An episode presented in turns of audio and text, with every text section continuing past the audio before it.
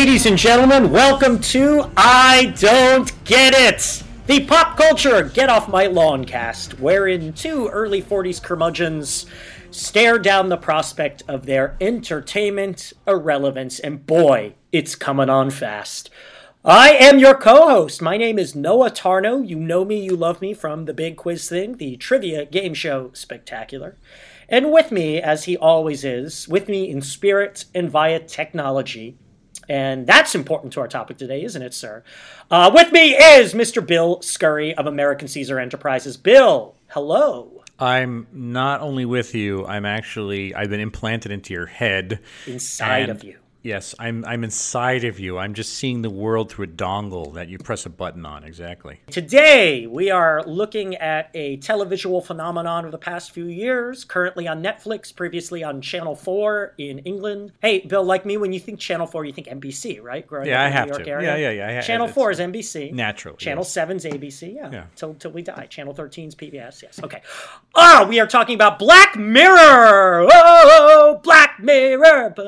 Sorry. Uh, Black Mirror, yes, as I said, was a television show created by Charlie Brooker. Uh, Charlie Brooker is a 46 year old British man, spent the 90s as a writer about video games, and he got into TV at the turn of the millennium. Not to be confused with Gary Brooker from Procol Harum, of course. Oh, that's a deep cut, man. Yeah, that is there it is. Deep, there it is. Deep cuts. Here's my challenge to you. Can you spell Procol Harum, one of the hardest to spell rock band names in history? Are you asking me? I'm asking our.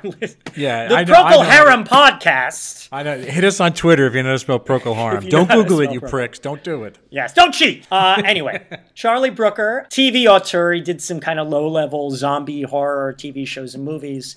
And Black Mirror was picked up by Britain's Channel 4. It first premiered in 2011. There were initially two seasons. Each season was only three episodes. Black Mirror is an anthology show, and it has often been called a modern version of The Twilight Zone, which I think is an extremely apt comparison. Uh, every episode, self contained anthology, looks at something weird or scary or horrific, uh, usually through the lens of technology, hence the name Black Mirror, referring to the screens that so many of us stare at every day and live our lives through. Uh, so the show was a hit in England in 2014. Netflix bought the exclusive U.S. rights to air it, and in 2015, Netflix signed a deal with Brooker and his co-showrunner Annabel Jones to produce two more seasons to be distributed by Netflix. So season three, which was six episodes, came out in 2016, and season four, which was also six episodes, just came out less than a month ago. And the show's been a tremendous hit.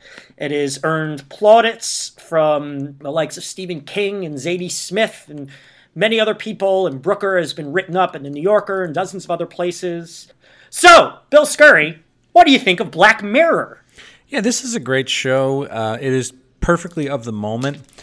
There, I'm, I'm, glad you mentioned Annabel Jones, by the way, because a lot of people, yeah. when they talk about this show, don't talk about the Team Supreme who yeah. make it because they talk about Gary Bro- uh, not Gary Brooker, Charlie Brooker. Charlie the more Brooker. They talk about Procol Harum like we do. That's the really more the more famous and popular Brooker, Gary. no, they talk about yeah. Charlie Brooker as if he's the um, he drives herd on it, which is you know it's the myth people want to know about TV shows, but it's it's a team effort. It has been, and, and Annabel Jones has ran herd on his shows since the beginning on Channel Four, or wherever else they've appeared. Um, but yeah, the, there's the topicality of it, and everyone could buy into that. If the show wasn't any good, the topicality would be bullshit. Right. Um, it has its roots in a lot of different pop culture things. Since it's British, since it is strictly British, and the Brits have a steady diet of US TV, I wouldn't be surprised if there's a lot of Rod Serling in here, which seems pretty obvious. But at the same time, there's also a lot of like Doctor Who type shit in here too. There's a sensibility to it that's British in that they get to use a fair amount of sex and uh, colorful metaphors and their profanity that we don't get to use on, on regular TV yet. Uh, the Netflix thing means a continuity of that, of course. That they, I'm, I'm, I'm taking it based on the original Channel Four version. Netflix, you can get away with pretty much everything. If you're trying to keep it, and Netflix, I think, has their own almost like PG-13 rating system that they try to adhere to, simply out of uh, a market sense. So I don't, they don't use the word fuck a whole lot, but they will will come right up to it. Also, they don't show full frontal. They won't show nipples. They don't show things like that. You'll notice. Yeah. They'll, come, they'll come very close. None of They'll those come things- very, there's some explicit stuff in. Um, did you see "Hang the DJ" in the new Sure, season? yeah, yeah. Hang the DJ. Yeah. Yeah. No, it comes pretty. Uh, you, you see, yeah, you s- you know, you see people doing it doggy style. Doggy so style. They don't. They don't sugarcoat much stuff. So if it didn't hold up, if it didn't pass the uh, the sniff test, it wouldn't be any good. We wouldn't be talking about it. We wouldn't have as many Yeah. episodes as we did. And God bless it that the the order for each season is still pretty small. They have not diluted it with so many episodes that it kills the brand. The new season was still only what six episodes. six episodes. There have been 19 episodes total. That's 19 episodes over the, like the last four or five years. 2000 actually more than that. 2011. So so seven years this year. Yeah, that's that's a pretty good quality control. Uh, Yeah. The one thing I will say, if there's a qualification that comes in early, is that the new season, the Netflix season, does suffer from the Netflix bloat, which is where they ask you for nearly 16 minutes of runtime. Where in the past, I think that they were happy anywhere between 42 minutes and 55 minutes. So the Netflix season, or at least this most recent Netflix season, I should say, um, tends to fill out in a way that has not made it amenable to the greatest level of quality in every single episode. But we'll, we'll we can parse that in particular later. What what do you think? I think the show is awesome. I love this show. I think the show is so good. I'm repeating myself now. I love the original Twilight Zone. I mean, there's a shit ton of episodes in that. So there's a lot of uh, Twilight Zone. Every episode is streaming on Netflix. You can watch it whenever. I mean, that was the best show on TV of its time. I mean, there's an argument to be made that Twilight Zone was the ground zero, the big bang of prestige television Sure. if you read a lot of criticism of Twilight Zone at the time, you know, we're talking early 1960s, the con- late 50s, the concept of quality TV was foreign to people. Newspapers didn't have TV reviewers.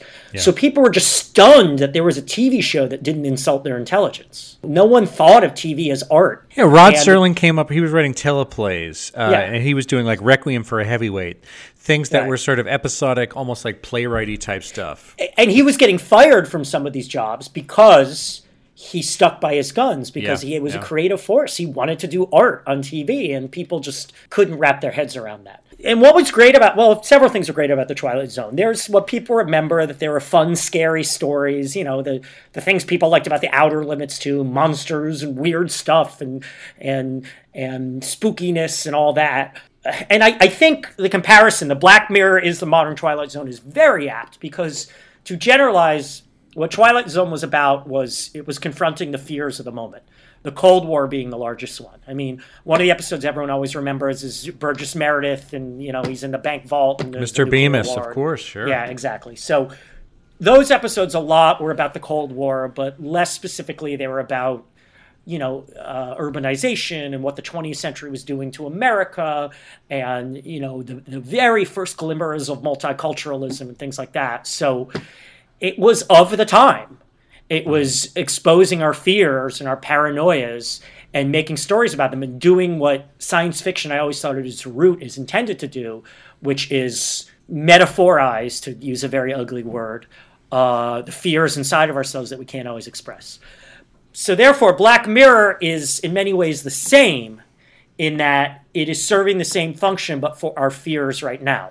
We're not afraid of Cold War fears anymore, although we're getting to be again. But Black Mirror focuses more specifically on technology and what technology is doing to us. Yeah. Hence the name Black Mirror. It's it's I think- monotopic in that in that respect, you know. well, yeah, but it but but technology looms so large in our life that you can be monotopic and still have a broad range of topics.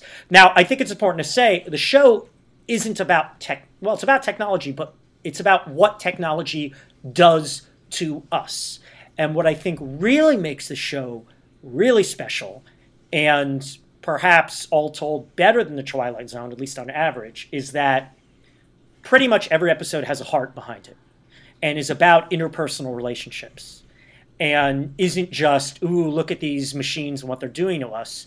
Beneath every little gimmick. And by the way, I don't think we've mentioned that most of these episodes are kind of set in some indeterminate near future most of these episodes show a technology, a level of technology that we're not quite at yet. All like but all but two of them. years. All but two of them, I should say. But yes, you're Well, right. Well, the national anthem, the one with the pig, could Uh-huh. be. There's no, there's nothing advanced technology there, but yeah, pretty much all of them do. But there's a relationship underpinning each and every one, and I really realized that when I was sort of listing, like, okay, which are my favorite episodes, and which are the ones I like the most. They are the ones invariably that speak to technological issues that I think about a lot, and I worry about. You know, Brooker comes from the world of video games. I'm not a video gamer. I've never been into video games. I don't think about video games. So it's natural that he has some episodes about video games. Playtest, the one with Kurt Russell and uh, Goldie Hawn's son, and Yep, yep. you know the short version. He's he's play testing a new, very immersive video game, and things go wrong. um, and I liked it. It was scary and it was well acted and all that, but it, it didn't affect me the way uh, my favorite episode, Nosedive, the one with Bryce Dallas Howard, who, by the way, yes, her dad's Ron Howard, but she is very talented. Uh, that one is sort of what if Facebook really controlled our lives. Uh, that's my favorite episode, and partly because that's something I think about a lot about what social media is doing to myself and all of us in terms of our friends and romances and relationships and popularity and power and influence and all that. It really attests to how every episode has this heart to it, this relationship underpinning it. This this makes these shows really resonant. And uh, by the way, I, I mentioned Bryce Dallas Howard is great. Most of these episodes benefit from fantastic performances, great acting all around. Yeah. some really superb actors. Um, I was saying before we recorded another one of my favorite episodes, "Hated in the Nation," which is also about social media. The one with uh, little robotic bees causing trouble, murdering people.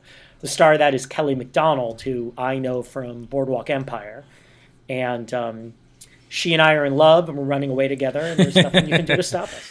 But you know, part of it is she's a fantastic actress, and she's drop dead gorgeous. No, you're not those are my wrong. Like there, things, there yeah. is kind of a feeder system here where you know eventually I feel like American TV and movies wind up profiting from all the English actors who get regurgitated uh, out of the uh, British TV system, and they wind up affecting piss poor accents and showing up on ABC and HBO and Showtime and in our films and Yeah. playing Well, really. what- what's it? You like to make fun of the guy in The Walking Dead, right? All of the guys. Andrew Lincoln is terrible. Any anybody Wait, who's ever he- showed ever- up. is everyone in that show English? I thought only he was. No, there's a lot. Most everybody on Really? that They're show was English, for, or at least But his his his Kentucky accent or whatever is pretty bad. But this show has the benefit of, I mean, even I scan the airwaves looking for actors years before they break. I have a pretty encyclopedic IMDb knowledge in my head of people. I begin making a uh, inventory, a card catalog, if you will, of talent when I see them. And this show was the first place that I saw a bunch of people pop up that wound up, in fact, seeding movies and TV for the last five years. That the episode, The Entire History of You, uh, where you were able to pretty much go through a time machine backup of whatever it is you remember and look through Your it. memories, yeah. The two lead actors in that one, the lead was Toby Kebbell, who was a fucking monster in, uh, what was it? Dawn, Rise of the Planet of the Apes, Dawn of the Planet, the second one. right. I He- forgot about that. Yeah, All he right. did. He did a mocap role uh, as Koba the ape, and and it was a nonverbal performance. He was so good. He did the same thing that uh, Andy Serkis did, and matched him punch for punch as an as an ape who can't speak, and it was so good. And then, unfortunately for him, he showed up in the uh, Fantastic Four movie as Doctor Doom, but.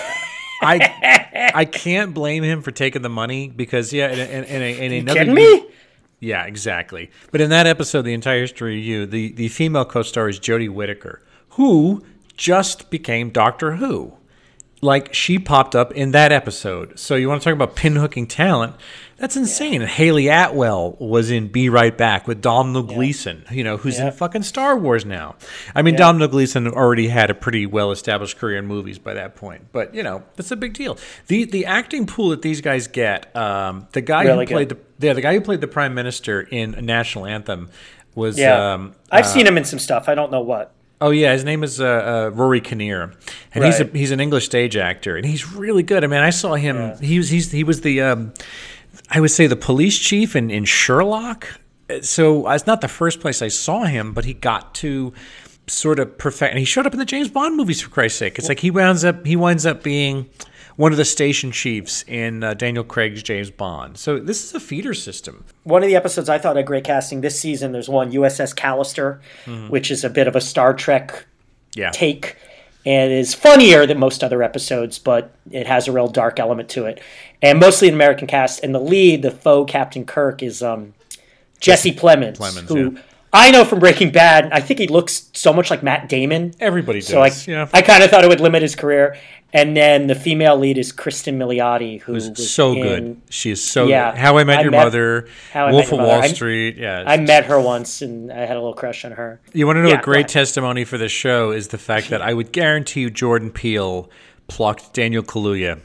Out of yes, out of that. Uh, Not that uh, it's the only thing he ever did. yeah. Yeah, exactly. But it's Yeah. like that's a big movie and that's a big role. yeah, I didn't love that episode though.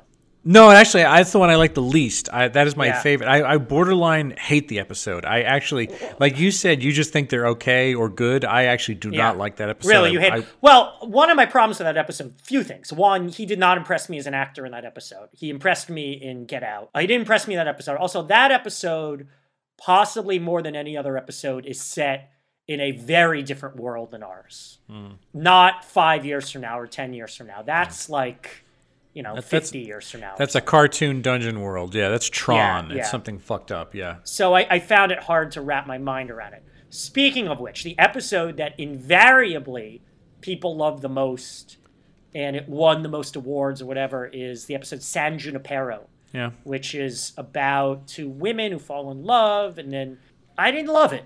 Didn't love it And- either. Yeah. Well, I had a few problems with it. One, I had trouble understanding it, so I kind of want to go back and watch it again. Because I, these episodes, by the way, have incredible rewatchability factor.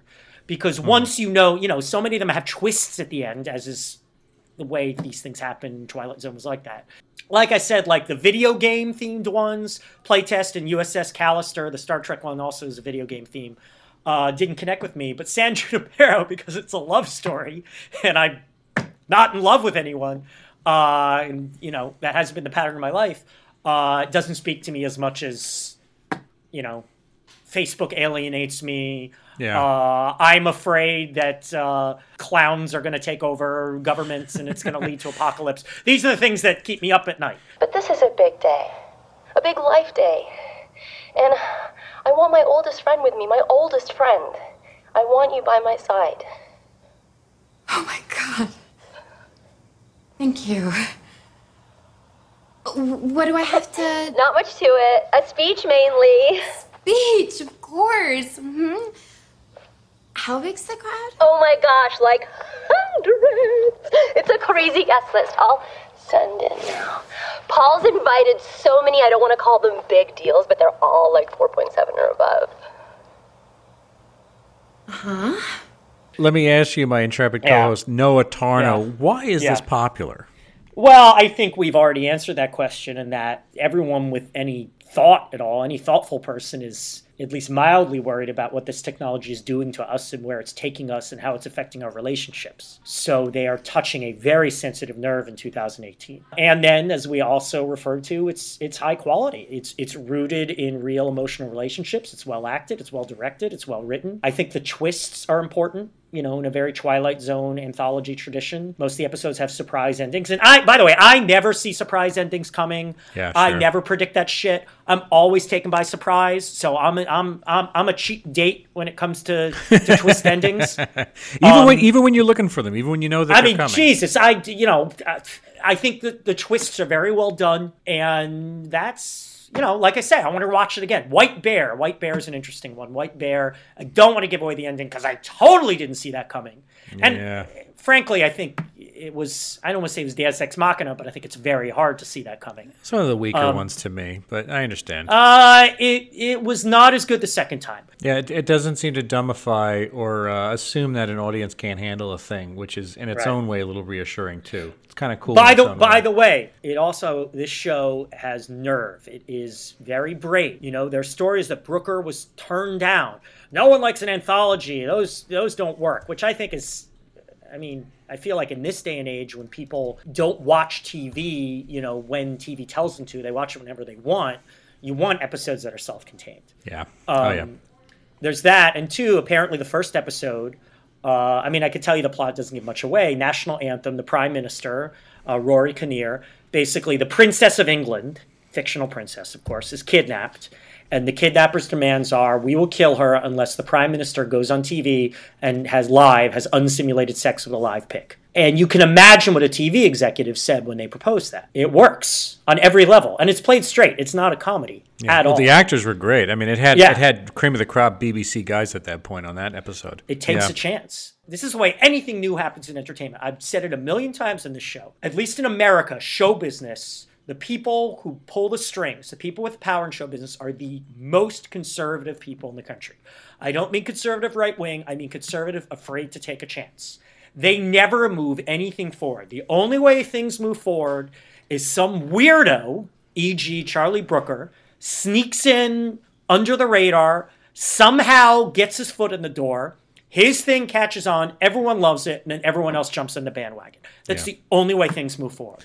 The Beatles were turned down by ten uh, by uh, by ten record labels. Uh, HBO turned down Mad Men. This is how things move forward. It'll never work. Well, th- I'm gonna try it anyway, and some weirdo notices, and then everyone loves it, and everyone jumps in the bandwagon. like for instance, CBS goes and greenlights a new uh, edition of Twilight Zone, which it still owns the rights to, and it asked Jordan Peele to run Herd on it. And Well, that is that was a smart move on their part.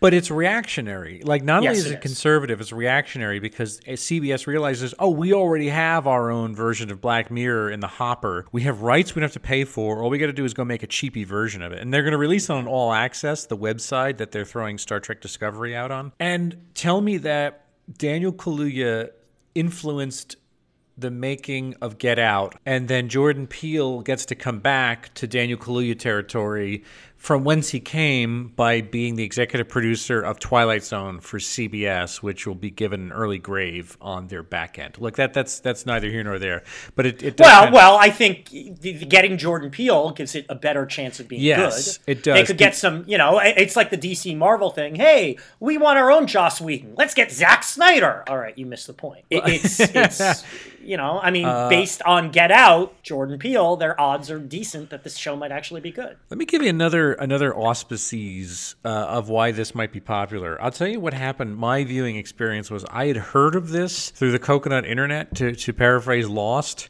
I'd heard about it banging around that there was a show Black Mirror.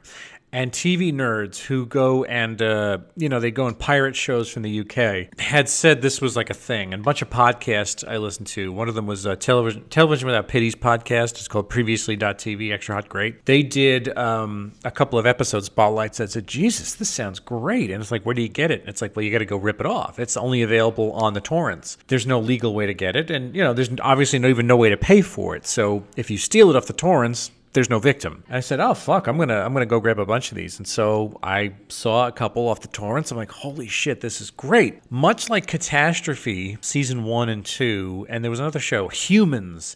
And there's a couple of other BBC shows that I went and grabbed them off the torrents and watched them like a year and a half before they finally came to American TV, whether it was through BBC or AMC or, or, or some other syndication deal.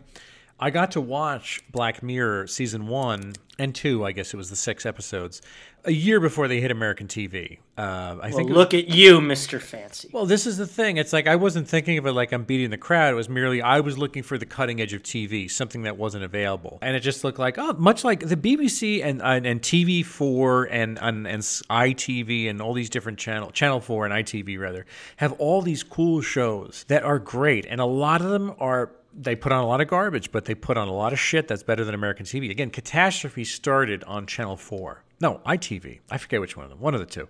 Doesn't matter.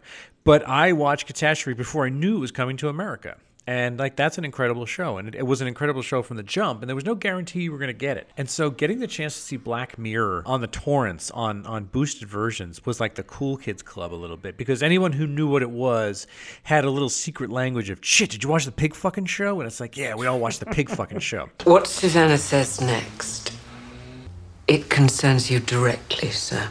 Just play it. There is only one demand, and it is a simple one. At 4 p.m. this afternoon, Prime Minister Michael Callow must appear on live British television on all networks, terrestrial and satellite. And. No!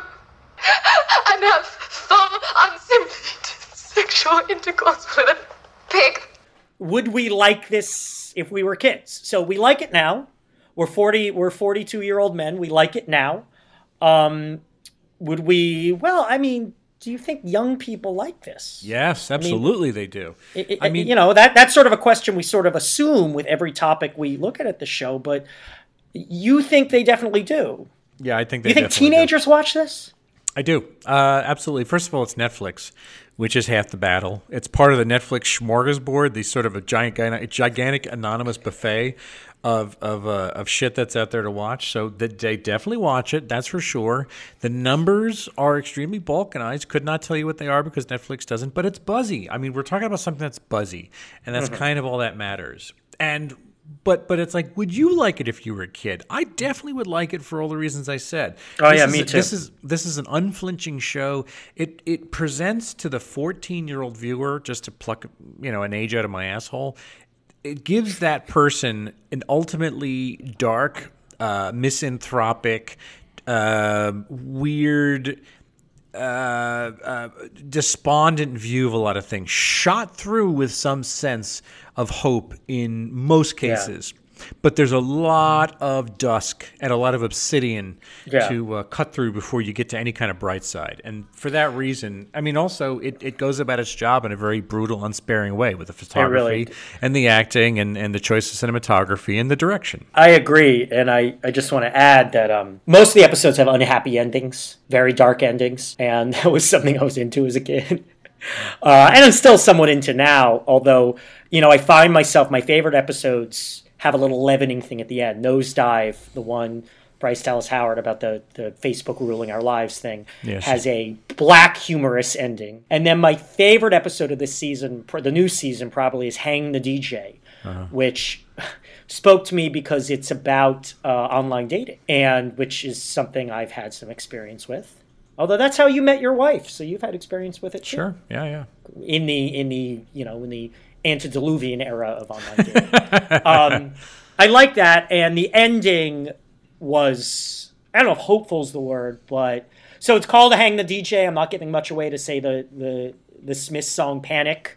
That is, you know, the best known example of that phrase being used appears at the very end. So it's, it's just this great ending. If you like that song, and it just puts a big smile on your face. It's Wa- watch that episode for a bunch of reasons, but the ending is the best part. So I find myself liking the happy endings. I would have loved this as a kid. I liked the Twilight Zone as a kid, and I like the weirdness. I like the spookiness, the scariness, and I think it would have spoken to me on a intellectual slash faux intellectual level. It would have made me feel smarter, and mm-hmm. that was something I really wanted as a teenager. So, um, Shyamalan makes people think they're smart. so and, what you're saying? M Night Shyamalan? What's the connection? Uh, no, Shyamalan makes people feel like they're smart when they go and watch Yeah, like The. Happening, and they don't understand that. Uh, oh, it's like oh, it's the trees are blowing poison gas at people, and that's why Mark, uh, you know, Wahlberg crushed the he crushed the, the the the truck into the tree, and it's like no, this is stupid, this is dumb. Uh, or oh the, man, the, have you seen The Village? uh, I, I've seen enough of it. The Yeah, village sure. is demented. The thing about the village, if you describe the plot to me, I, I heard it. I said that sounds cool, and then I watched it, and I'm like, I cannot believe how stupid this was. It's very dumb. But yeah, it, it makes perfect sense why this is uh, why this is saleable to kids. And again, I, I, Netflix. We were discussing uh, American Vandal uh, offline. Yes. You know, in, in terms of the smorgasbord of, of, of programs designed for for younger audiences, there is a lot of stuff that is exactly made for a, I'd say, a 14 year old reading level. And this show, you know, is perfectly in there in terms of comprehension level. It's it's not trying to challenge you with the George Plimpton like Well- storytelling. You know. I actually don't think that's quite fair because I think it's more intelligent than 99% of TV. Uh, a, a lot of these episodes, you're really left wondering, like, what the hell is going on? What is this world we're in? Wh- What and, and then you know the good ones, the better one, the best ones, they're all good. Uh, it all comes together and then it coalesces. Most of TV then is an 18 year old's reading level. I mean, this is 18 year old's reading level, and most of TV is a 14 year old's reading level. So I'll, I'll I'll amend it to that. Oh my god! We have to dance to this. With each other? Uh huh. Oh no, I dance floors aren't my thing. Oh, let's not limit ourselves. No, I can't. Yes, you can. Come on. No, I'll look dumb. I Just follow my lead. So is this show, which is explicitly more often than not about the apocalypse, an apocalypse? I mean, it might be the messenger, but it's not the it's not the horseman. It might be telling us about the apocalypse that's coming, but it's an apocalypse that would be coming even if it weren't telling us about it. And uh, you know, maybe this could be construed as a criticism, but it's not. I guess you could see it as a warning. Like, hey, don't let Facebook get too far. You're going to be fucked like Bryce Dallas Howard. I mean, you could see it like that, but I think it's less warning us and more just going, yep, that's the way it is. Nothing you can do about it. My two favorite episodes are, uh, unsurprisingly, American Anthem and uh, Shut Up and Dance. The two National episodes- Anthem. National Anthem, right? Right. That's And- the big one, yeah. And, and, and Shut Up and Dance, which is Yes. an episode that just pretty much is about blackmail. It's almost nothing more than that, Yeah. except it threatens to. Um, kibosh these two people's lives by pretty much uh, throwing their porn records and, and worse in some cases. That it, it doesn't just skirt on illegality. I believe it was almost like pederasty in, in one of the two You- main don't characters' don't give don't give anything away. Um, but neither of those episodes had anything to do with an app or a dongle or or a, you know some sort of spinal implant. Yes. They were that just- episode could exist in our current world today. Yeah, both National Anthem and that one. And Yeah. and that's why I liked them the most is because I thought that there was in the pure Rod Serling sense of what goes wrong with technology in in a in a large T uh, way. That to, those to me were the two um, almost like standard bearers for the for the uh, hypothesis, almost like Charlie Brooker thinking of the slickest way to navigate it. If you take away the um, handicap of having of, just saying, "Oh, this is a headband that gets into your head," or it's a uh, you know it's a program that could uh, read your dreams, that, that really made him think. The idea of whether it's an apocalypse or not, I would say that if it keeps predicting things that happen horribly, whether it is a prime minister fucking a pig in the mouth, or if it's somebody who can be blackmailed. That's not the horrible thing in it. Well, no, it's not. But I'm just saying, it's like it, it somehow got the detail correct. Yeah, the world can be made such that exactly a pig fucking is in your future. It's imminent. In fact, it's coming your way. I hate to tell you this, but uh, There's a great line in National Anthem that, in its simplicity, sums up the whole thing. The kidnapper sends a threat as a video and says, you know, you need to fuck the pig or we'll uh, we'll we'll kill the princess. And the prime minister says, all right, well, we need to make sure this video. You know, the press doesn't get it. And someone says, well, it's already been watched. Someone uploaded it to YouTube and it's been watched 10,000 times. And the prime minister says, fucking internet. yeah. And it really sums up a lot of what the show's about. No sensation at all. Can't even shit. Can't even have the basic fucking pleasure of pushing out a shit. Ah, I miss taking shit. Okay. Stealing my pussy is a red fucking line. is your bitter loathing, your absolute volcanic dislike of this show, based in horrific, acrid jealousy from the bottom of your pitted soul? No, it's Well, a- as you know, whenever we tackle a topic on the show that we don't hate, and we have, you know, maybe a third of the time, right? Uh, I mean, last last time we looked at athleisure, and we fucking despise that. yeah, sure. Uh, so you know, this question always gets an N slash A, but I will say this: I, today I was re in prep for this, I was rereading the New Yorker uh, article when the third season of Black Mirror came out, and it was about Black Mirror. It was largely just a profile of Brooker, and uh, as much as I like the show and think he's, you know, I, I'm. I'm a fan. I want to see what he does next, blah, blah, blah. I am very jealous of him because the article makes a point of saying in his 20s he was going nowhere and he wanted to write for TV but didn't know how to get in and no one paid attention to him. And there's this little point like he was so depressed he turned his TV on the side so he could watch it without lifting his head from the couch. so there's jealousy because I've had a lot of moments like that in my life, but you know. In my early 40s, I didn't magically. uh, Ricky- my art didn't magically get discovered and loved and all that. So, so there's there's definitely. I am jealous of Charlie Brooker, but whatever. He's a talented guy. He earned it. So Ricky Gervais has a similar story too. Uh, Ricky Gervais was uh, stumbling around for years as a, a songwriter in a new wave knockoff band. And I mean, go look for the pictures of it. If you, have, if you haven't Yeah, seen, seen him that. in I've Sa- seen. Seona Dancing, by the way, Google that shit. It's great. Um, but but he was a was a radio host until he came up with a spec script with Stephen Merchant for The Office. And it wasn't supposed to succeed, and yet the Brits, even Simon fucking Cowell, all these guys. Simon Cowell was a little different because he was like born with a silver spoon in his mouth, but he got to fuck around and fail a thousand times and not do anything until he did the biggest thing in the universe. That those kind of stories don't happen in the United States. For some reason, those are almost exclusively Brit stories. Now, granted, those are three stories of, of or two or three stories of like white men exercising their privilege at such a thing. And it doesn't happen for everybody, but it is almost becoming like a creation myth out of England in pop culture that I've noticed that we in the States don't necessarily get to have. Where if you don't strike the iron when you're 23, you can pretty much kiss your ass goodbye. And that, you know, well, what were we? Oh, we were talking about Rodney Dangerfield. I mean, he's a similar story. He tried as a stand-up in his twenties. He failed. He had a wife and kids, and became an aluminum siding salesman. Tried it again in his forties, and he became the greatest stand-up ever. And you know, here I am, still plugging away at my thing, and a little dream that I'll get discovered, still in my forties. But you know, I'm not, I'm not hanging my hat on that. So, so I don't know. Are you jealous at all? I am not jealous of this. No, I mean, I don't have any. There's nothing parallel to um, uh, to say that this is uh, uh, something that is a rival to an idea I had or a way in which he came up.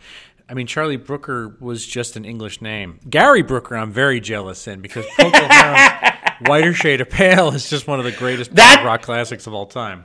Yeah, but but Gary Brooker and Annabel Jones, uh, came, they they came up with something that there was hunger for, and Yeah. and you, you intimated it earlier, and this was another good point that I'm glad we can come back to around now, which is the anthology TV show had been said was you know as dead as dead could possibly be, and those fucking assholes who run TV just essentially say we're not going to do a whole thing that used to be a vibrant form of art Yeah, simply because- because we can't imagine doing it today now. They don't want to be the person to take a chance. Yeah, it, it's it's a complete failure. It'll never work until it, one of them works, and we're all doing it. Every every single And person is getting jumps in the it. fucking bandwagon. Well, I think that uh, That covers we've it, covered it. friend. Yeah, I think we've Yeah. uh, we've we've stared blotto into our black mirrors and uh, sort of come up with a pretty good hypothesis here. What the deal is with the show? Yeah. What All is right. the deal with this show? All right.